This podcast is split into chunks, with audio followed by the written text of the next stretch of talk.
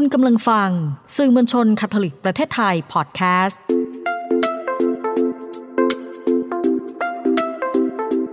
ซ่อนไว้ในจังหวะชีวิตพอดแคสต์ที่จะพาให้คุณไปพบกับคุณค่าที่ซ่อนไว้ระหว่างการเดินทางชีวิตกับคุณพ่ออนุชา ชัยเดช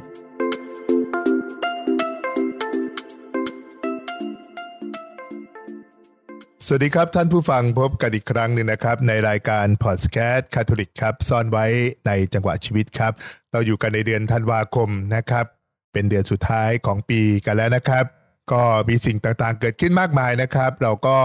อยากจะนำสิ่งแปลกๆมาให้กับท่านผู้ฟังครับในฐานะที่เราเป็นเพื่อนร่วมทางกันเราก็มีสิ่งดีๆมาให้แก่กันและกันครับวันนี้เราจึงพาทุกท่านเข้าสู่บรรยากาศของ Book Club คาทอลิกครั้งที่1นะครับหลายท่านอาจจะแปลกใจนะครับว่า Book Club ในความหมายนั้นคืออะไรนะครับง่ายๆก็คือว่าเราก็ชวนเชิญกันมาครับผู้ที่สนใจหนังสือแล้วก็เลือกหนังสือสักเล่มนึงที่สุดก็พูดคุยกันนะครับวันนี้ผมจึงมีบรรดาผู้ที่จะมาร่วม Book Club กันถึง3ท่านรวมผมเป็นอีก4ท่านนะครับเราตั้งโจทย์ที่ว่าหนังสือที่ตอบโจทย์เทศกาลคริสต์มาสนะครับให้แต่ละคนนั้นนำหนังสือของตนเองที่เลือกมานะครับแล้วก็ลองมาเล่าครับว่า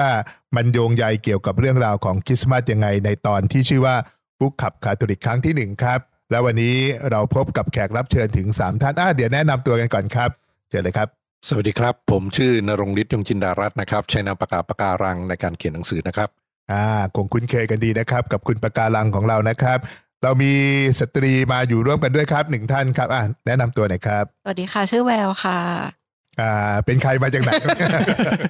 ก็เป็นคริสตังยืนนะคะเพิ่งล้างบาปเมื่อคริสต์มาสปีที่แล้วแต่ก็เป็นนักแปลนักดนตรีแล้วก็เป็นติ่งเกาหลีค่ะฟูลไทม์นะคะอย่างอื่นทำพาร์ทไทม์ติ่งเกาหลีทำฟูลไทม์ค่ะก็ชวนกันมาเพราะว่าดูแล้วมีแววที่จะพูดคุยเรื่องหนังสือได้เพราะว่าก็แปลหนังสือด้วยนะครับอีกท่านหนึ่งครับสวัสดีครับชื่อยินนะครับก็ปัจจุบันเป็นนักเขียนบทนะครับแล้วก็เป็นนักอยากเขียนวรรณกรรมด้วยที่พยายามหัดอยู่แล้วก็เป็นนักอ่านอันนี้ฟูลไทม์เหมือนกันครับครับเราก็อยู่ด้วยกันนะครับแล้วก็จริงๆความเป็น Book Club เนี่ยครับเราก็อยากที่จะเหมือนกับเชิญมาหลายคนนะครับแต่รายการพอดแคสต์เองแล้วช่วงระยะเวลาก็สั้นๆครับวันนี้เราจึงอยู่ด้วยกันกับคุณปากาลังน้องแววแล้วก็คุณยีนของเรานะครับเอาละครับรู้จักกันแล้วนะครับแต่ละท่านคงจะได้นำหนังสือที่เลือกมานะครับใครเป็นใครอยากจะรู้อะไรกันเพิ่มเติมไหมครับว่าทำงานอะไรกันอยู่หรือว่าเอาแค่นี้พอก่อนใครสงสัยคอมเมนต์มาได้นะคะในครับครับงั้นเดี๋ยวเราเข้าเรื่องเลยครับคุณปากาลังในฐานะที่คัมบอร์ดอยู่ในแวดวงของการอ่านการเขียนใดๆครับจริงๆแล้วคุณปากาลังนี้ไม่มีสิทธิ์เลือกนะครับพอดีผมให้ข้อคิดว่าเอาหนังสือล่าสุดมาเล่าให้พวกเราฟังดีกว่าครับคุณปากาลังว่าไงครับครับขอบคุณครับคุณพ่อสำหรับวันนี้นะครับผมได้เอาหนังสือเล่มใหม่ล่าสุดที่เพิ่งออกมาสัก2สัปดาห์นี้เองนะครับชื่อเรื่องว่าอย่ากลัวที่จะยืนโดดเดี่ยวกลางแดดร้อนลมแรงนะครับเป็นหนังสือที่ผมใช้ความอุตสาหะใช้ความเพียรพยายามมากกว่าเล่มอื่นๆนะครับเพราะว่าใช้เวลาสะสมในการเขียนนี่ประมาณ1ปีเต็มเพราะว่าผมเริ่มเขียนมาจากอ้างอิงมาจากพระคัมภีร์ทุกวันอาทิตย์นะครับโดยใช้บทอ่านตามพระวารสารของนักบุญต่างๆที่ในแต่ละสัปดาห์นะครับแล้วก็เอาตรงนั้นมาตั้งโจทย์แล้วผมก็จะมาคิดว่าพอจะอธิบายหรือมาย่อยให้มันฟังดูง่ายๆได้มากไหมโดยการใช้ตัวอย่างของบุคคลที่มีอยู่จริงนะครับทั้งเป็นผู้ที่มีชื่อเสียงที่เขาได้ใช้ชีวิตดำเนินตามแบบอย่างที่พระเจ้าได้ทรงสอนไว้แล้วก็มาให้พวกเราเห็นว่ามันมีอยู่จริงทำได้จริงไม่ว่าจะเป็นคอนเซปต์ของการความรักอย่างไร้เงื่อนไขหรือว่ารักโดยรักเพื่อนบ้านหรือรักศัตรูซึ่งในชีวิตจริงเรารู้ว่าทำได้ยากมากนะครับแต่ก็มีคนธรรมดาบนโลกนี้ซึ่งสามารถทำได้นะครับนั่นก็คือเพราะฉะนั้นผมจะมีรวมไว้ประมาณ52สัปดาห์ตลอด1ปีซึ่งเริ่มตั้งแต่วันที่15พฤษภาคม2022ปีที่แล้วจนถึงเมื่อต้นปีนี้คือวันที่7พฤษภาคม2023ก็รวมทั้งหมด52ตอนนะครับก็เป็นหนังสือเล่มที่หนาเล่มหนึ่งที่ผมเขียนนะครับไม่นับนวนิยายนะครับซึ่งในเล่มนี้เนี่ยผมอยากจะพูดตั้งแต่ชื่อเรื่องก่อนนะครับถ้าเกิดยาวไปคุณพ่อตัดผมเลยได้เลยครับผมว่าผมใส่ชื่อเรื่องกันชื่อเรื่องมันก็ยาวอยู่แล้วนะครับเพราะนั้นเรื่องที่จะพูดก็จะมีเยอะหน่อยนะครับคือผมต้องการที่จะเน้นให้เห็นว่าเราทุกคนมนุษย์ทุกคน อยู่บนโลกนี้เราต้องมีหน้าที่นะครับหน้าที่ทางด้านการงานก็คือตำแหน่งหัวโขนหรือหน้าที่ทางโลกที่เรามีอยู่ทุกคนนะครับกับอีกหน้าที่หนึ่งคือหน้าที่ของความเป็นมนุษย์ที่เรามีบอสโดยตรงคือพระเจ้าซึ่งเราควรจะต้องปฏิบัติตามคำสอนของพระองค์นะครับซึ่งในนี้ผมก็ได้รวมไว้ในคอนเซปต์ของหนังสือนะครับอยู่ในหลังปกที่ว่าไม่ว่าเราเกิดมาในโลกนี้เพื่อทำหน้าที่อะไรจงมั่นใจว่าหน้าที่นั้นมีค่าเสมอที่สำคัญอย่าลืมอีกหนึ่งหน้าที่หลักของมนุษย์ที่จะต้องรักกันและกันและจงอย่ากลัวหากการทำหน้าที่ของตัวเองจะเหมือนดอกไม้ที่ยืนโดดเดี่ยวกลางแดดร้อนลมแรงแม้อยู่ห่างไกลไร้คนเหลียวแลชื่นชมแต่ขอให้มั่นใจเสมอว่าเรากำลังผลิงามในความรักของพระเจ้าเพราะฉะนั้นไม่ต้องกลัวนะครับว่าทุกสิ่งที่เราทำอยู่เนี่ยจะน้อยใจมีบางคนที่เพิ่งได้รับหนังสือเล่มนี้ไปที่สั่งเข้ามาเขาบอกโอ้โหแค่ปกหลังเนี่ยก็ตรงใจเขาแล้วทำให้เขามีกำลังใจขึ้นมาว่าคือทุกคนจะมีความรู้สึกว่าเราโดดเดี่ยวเพราะว่าเราทำสิ่งดีไปบางทีมันก็ไม่ได้อะไรเกิดขึ้นมานะครับก็จะรู้สึกท้อแท้กันแต่จริงๆแล้วเรามีพระเจ้าที่คอยดูแลเราอยู่เพราะฉะนั้นผมก็เลยว่าหนังสือเล่มนี้มันจะมีหลายสิ่งหลายอย่างที่อยากจะบอกไม่ทราบว่ายังพอมีเวลาให้ได้คุยไปเลยไหมหรือคุณพ่อมีอะไรก็ใครอยากถามก็ได้ใจเพราะว่าผมก็มีคำถามอยู่แต่ว่าเดี๋ยวต้องฟังก่อนว่าทำไมถึงเล่มนี้จะโยงกับเทศกาลคริสต์มาสยังไงหรือว่ามีมุมไหนที่อยากชี้ชวนให้มองครับครับจะให้ตอบเลยหรือว่าเอาผมคุยไปก่อนเลยแล้วกันนะครับก็คือว่าเล่มนี้เนี่ยคือสิ่งหนึ่งที่ผมเห็นชัดว่าพวกเรามนุษย์ทุกคนเนี่ยมันต้องมีหน้าที่อย่างที่บอกเนี่ยนะฮะทีนี้เราก็อยากจะเสนอให้เห็นอย่างที่บอกเมื่อกี้ว่าให้เห็นภาพว่ามีมนุษย์บุคคลธรรมดาทั่วไปนี้สามารถทำได้อย่างที่หลายคนคิดว่ามันทำยากตามคำสอนโดยเฉพาะในยุคปัจจุบันเขาอาจจะคิดว่ามันทำไม่ได้แต่จริงๆก็มีหลายตัวอย่างนะครับที่ผมจะเอามาเสนอก็อย่างเช่นดร.จิมวิเทอร์สนะครับเขาเป็นอาจารย์แพทย์ของโรงพยาบาลในเมืองพิตต์สเบิร์กนะครับรัฐเพนซิลเวเนียหน้าที่ทางโลกคือเป็นอาจารย์เป็นหมอเป็นแพทย์อยู่ตามโรงพยาบาลแต่เขายังอุตส่าห์ใช้เวลาตอนกลางคืนทำหน้าที่ของพระเจ้านั่นคือไปเป็นหมอข้างถนนเขาตั้งโครงการหมอข้างถนนไปช่วยคนข้างถนนที่ไม่มีคนสนใจรักษาดูแลเขาก็ไปช่วยหรือแม้แต่นักแสดงอย่างโรบินวิลเลียมส์เนี่ยนะครับก็อาชีพของเขาอย่างที่เราทราบดีคือเป็นนักแสดงแต่ว่าเขาก็มีอีกหนึ่งหน้าที่หลักคือไม่ว่าเขาจะไปแสดงหนังเรื่องอะไรเนี่ยไปสถานที่ไหนเขาจะบอกให้โปรดิวเซอร์ผู้กำกับหรือว่าเจ้าของหนังให้จ้างคนไร้บ้านคนโฮมเลสเนี่ยมาทำงานในกองถ่ายทั่วไปด้วยอย่างน้อยสัก10คนจนถึงชีวิตการแสดงของเขาเนี่ยปรากฏว่าทำไปแล้วอย่างน้อย 1,520 คนนะครับหรืออย่างอาชีพตำรวจทั่วไปซึ่งเราจะเห็นอยู่เสมอว่าตำรวจก็คือมีหน้าที่จับคนร้ายก็เลยใช้อำนาจอย่างเพลิดเพลินนะครับในการที่จะไม่มีความเห็นอกเห็นใจแต่ถ้าคุณเป็นตำรวจที่ต้องทำงานให้กับพระเจ้าด้วยคุณจะต้องมีความเห็นอกเห็นใจในเพื่อนมนุษย์อย่างเช่นมีผู้หญิงคนหนึ่งเนี่ยเขาขับรถมาแล้วไม่ได้ต่อป้ายทะเบียนเพราะว่าเขาจนเขาไม่มีเงินทีนี้ทางตำรวจก็แค่ให้ใบเตือนไม่ได้ปรับเขาทันทีแล้วอีกทั้งยังช่วยเหลือเงินให้เขาหรือแม้แต่บางคนมาเนี่ยมีลูกนั่งมาด้วยในรถพอจะโดนจับอย่างนี้เด็กมันก็ต้องขวัญเสียเห็นตำรวจมาจับแล้วก็อาจจะเป็นภาพจำที่ไม่ดีตำรวจคนนั้นก็อุตส่าห์ชวนเด็กลงมาถ่ายรูปด้วยกันเอาหมวกตำรวจให้เขาใส่ก็เปลี่ยนไอ้วันที่ร้ายๆที่ความทรงจำไม่ดีสำหรับเด็กก็กลายเป็นภาพสวยงามสำหรับเขาที่จะมองตำรวจก็มองด้วยภาพที่ชื่นชมนั่นก็คือเพราะว่าเราพยายามที่ทำให้โลกนี้มันน่าอยู่ขึ้นกว่าเดิมนะครับยังมีหลายประเด็นที่ผมอยากจะบอกว่าทำไมหนังสือเล่มนี้ถึงเหมาะที่จะอ่านหรือเป็นหนังสือแห่งความรักในวันคริสต์มาสเนี่ยคื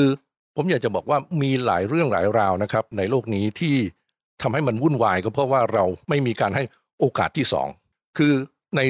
นศาสนาคริสต์ของเราเนี่ยการให้โอกาสที่2ก็คือการกลับใจ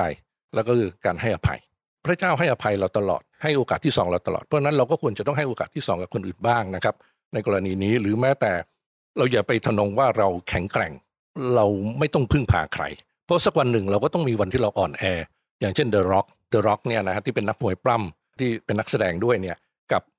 ปาเกียวที่เป็นนักชกชาวฟิลิปปินส์ทั้ง2คนเนี่ยยิ่งใหญ่แค่ไหนหรือว่าแข็งแกร่งเพียงใดชนะมากี่ครั้งแต่ในที่สุดตัวเขาเองก็ถึงวันที่รู้สึกว่าข้างในมันแห้งผากมันเหมือนไม่รู้ขาดอะไรไปสักอย่างหนึ่งอย่างปาเกียวเนี่ยเขาเป็นคริสต์อยู่แล้วแต่ว่าชาวฟิลิปปินส์เป็นคริสต์กันสุดใหญ่แต่ว่าเขาก็ห่างเหินไปเพราะหลังจากที่ประสบความสำเร็จก็ลืมตัวก็หลังจากนั้นเขาก็มีพระเจ้ามาเข้าฝันอันนี้คือตามที่เขาพูดนะครับมาเข้าฝันเขานะครับเขาบอกว่าพาเขาไปเห็นนู่นนี่ไปเห็นสวรรค์มีแองเจิลมาหาเขาแล้วก็ในที่สุดเขาเปลี่ยนเลยเพราะเขารู้สึกว่านั้นจริงมากเขาเปลี่ยนจากคนแบบไม่มีเป็นคนเสเพลเนี่ยก็เปลี่ยนมาเป็นคนที่เริ่มอ่านพระคัมภีร์ไบเบิลอย่างจริงจังอีกครั้งทุกวันนี้ปาเกียวเขาเป็นคนที่เคร่งมากเช่นเดียวกับเดอะร็อกนี่จากคนที่ดุดันแบบที่เราเห็น เปลี่ยนกลายเป็นคนอ่อนโยนเพราะเวลาที่ช่วงที่มืดสนิทในชีวิตเนี่ยเขาก็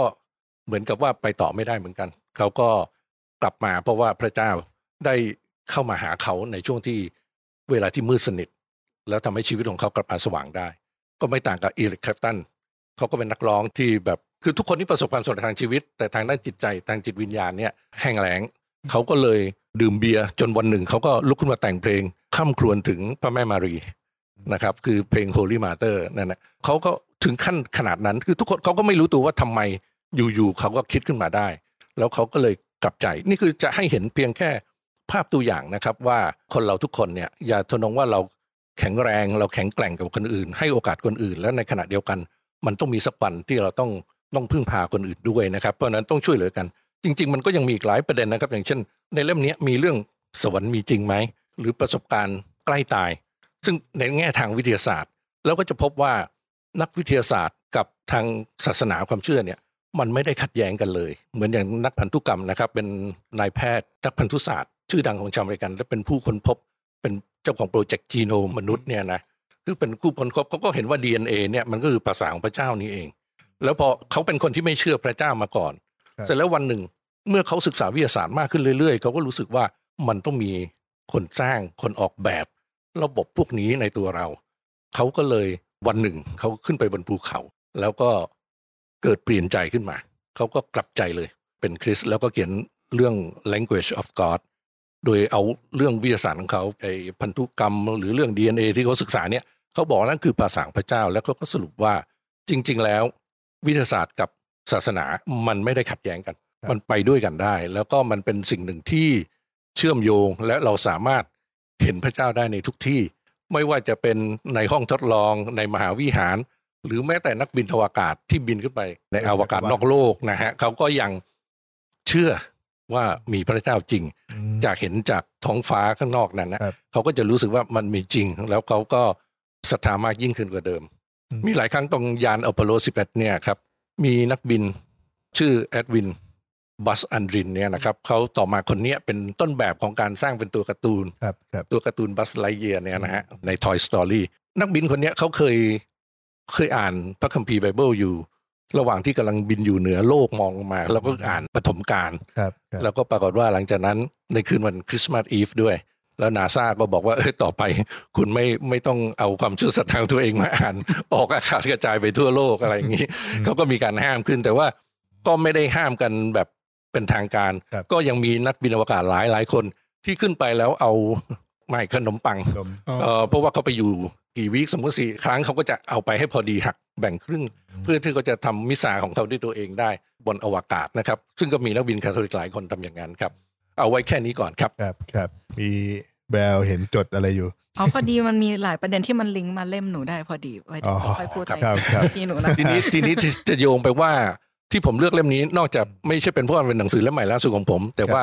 ผมเห็นว่ามันมีหลายอย่างที่สำหรับโดยเฉพาะชาวคาทอลิกของเราที่จะสามารถเอามาเสริมกำลังความเชื่อความศรัทธานะครับที่เราอาจจะลุ่มๆดอนๆแต่ผมว่าได้อ่านในนี้ไปอย่างน้อยวันละบทคือไม่จำเป็นต้องรีบอ่านให้หมดเนี่ยเราก็สามารถมาทำความเข้าใจให้มันลึกซึ้งขึ้นกับสิ่งที่พระให้มาแล้วก็ได้เห็นตัวอย่างก็จะทำให้เรามีความแข็งแกร่งขึ้นมั่นใจกับตัวเองขึ้นซึ่งมันเหมาะกับวันคริสต์มาสและปีใหม่แล้วโดยเฉพาะไปจนถึงคนที่อาจจะมีความเชื่อไม่เหมือนกับเราแต่เขาก็สามารถมาทำความเข้าใจได้เรียนรู้ซึ่งเป็นเรื่องที่อ่านง่ายมันไม่ใช่เป็นหนังสือศาสนามันไม่ใช่หนังสือจากเป็นทางด้านความเชื่อที่จะมาอะไรอย่างนั้นใช่ว่ามันเป็นเรื่องอ่านธรรมดาอ่านเล่นๆก็อ่านได้เพราะฉะนั้นมันก็เหมาะสมที่จะเป็นเทศกาลคริสต์มาสนี้ครับในของโซนี่ที่เขาทำภาพยนตร์เนี่ยเขาแยกกลุ่มที่ทำภาพยนตร์เกี่ยวกับเรื่องศาสนาไว้แบบอยู่อีกบริษัทหนึ่งเลยนะครับแล้วเขาก็ให้ชื่อให้คอนเซปต์ว่าเป็นภาพยนตร์ที่สร้างแรงบันดาลใจแล้วก็ครอบครัวเพราะว่าเขาพยายามจะหลีกเลี่ยงคำว่าศาสนาเวลาคนได้ยินเรื่องศาสนาก็ตัดตอนทิ้งเลยอะไรเงี้ยแต่ว่าเราก็รู้สึกว่ามันก็จริงนะเพราะว่าเวลาเราคุยศาสนาเราก็คุยในครอบครัวแล้วศาสนาเนี่ยความเชื่อมันก็สร้างแรงบันดาลใจนะครับก็คิดว่าหนังสือเล่มนี้จะช่วยสร้างแรงบันดาลใจอ่ะผมพูดเยอะแล้วท่านมีอะไรอยากจะเติมหรือถามหน่อยไหมครับในมุมของผมคือเวลาแบบเราไปวัดวันอาทิตย์แล้วเราฟังพระวจนะฟังอะไรเงี้ยเรามักจะรีเลทกับประสบการณ์ตัวเองหลายๆครั้งเราคิดบนฐานของประสบการณ์เราว่าบางครั้งคำสอนที่พระเยซูสอนเราหรือสั่งให้เราทำมัน มันยากนะในบริบทของโลกปัจจุบันอะไรเงี้ยแต่พอเราแบบเรามีแหล่งข้อมูลเรามีซอสแบบแค่จำกัดแค่ตัวเราเราไม่เห็นตัวอย่างแต่พอพี่ประการังบอกว่าแบบเราเห็นตัวอย่างของคนที่ทำได้จริงๆอะไรเงี้ยมันก็เลยแบบเหมือนจะเป็นซอสที่ทำให้เราหันกลับมาดูชีวิตเราแล้วแบบมันทำได้นะคนอื่นทำได้นะมันมีทางนะอะไรเงี้ยมันแบบผมว่าน่าสนใจในมุมนี้ดีแล้วเป็นคนที่มีชื่อเสียงอยู่แล้วอยู่แล้วว่าคือมันเป็นธรรมชาติคืออย่างตัวผมเองที่เขียนเนี่ยก็ไม่ได้แปลว่าเรามีศรัทธาแข็งแกร่งอะไรอย่างนี้นะเราก็ยังลุ่มๆดอนๆแต่ว่าบางครั้งทุกวันอาทิตย์ถ้าเรามีภารกิจว่าเดี๋ยวเราต้องเขียนเรื่องนี้เราต้องอ่านเรื่องนี้ก็ทำให้ผมต้องไปค้นคว้าไปหาอ่านข้อมูลที่จะมาเสริมกับข้อความในพระคัมภีร์ให้ได้ก็หลายครั้งก็ยังรอดมาได้คือหมายถึงว่าผมทำตอนคืนวันเสาร์ฮะแล้วก็เพจตอนเช้ามืดวันอาทิตย์นะครับก็พยายามทำอยู่อย่างนั้นก็บางครั้งว่าโอ้โหเราก็เหนื่อยมาบางทีแล้วเราก็คิดว่าคงไม่รอดแล้วล่ะอาทิตย์นี้คงไม่ได้เขียนแต่ปรากฏว่ามันก็มีตัวอย่างที่เราอ่านเจอมาให้เรามาพูดถึงได้เสมอแล้วการที่ตั้งใจเอาบุคคลที่มีชื่อเสียงก็เพื่อทำให้เรามีกำลังใจว่าเขามีชื่อเสียงขนาดนั้นเขาก็ยังต้องใช่เราเองคนธรรมดายังอ้างโน่นอ้างนี่ใช่ไหมฮะครับแล้วก็บางทีถ้าไปวิชาวันอาทิตย์อาจจะมีคุณพ่อบางท่านยืมไปเทศด้วยเหมือนกันครับเคยได้ยินมาครับว่า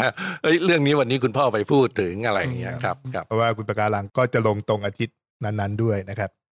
แบบมีได้ไหมออกกับสำนักพิมพ์ไหนซื้อได้ยังไงคะเดี๋ยวไปหามาอันนี้เป็นพิมพ์เองนะครับเป็นของสำนักพิมพ์ตัวเองเขาพิมพ์เองเพราะว่าพออยากทำแล้วพิมพ์เองมันง่ายกว่าที่จะไปตั้งที่อื่นนะแต่ว่าจริงๆแล้วก็มันน่าจะมาเสนอที่คาทอลิกนะฮะ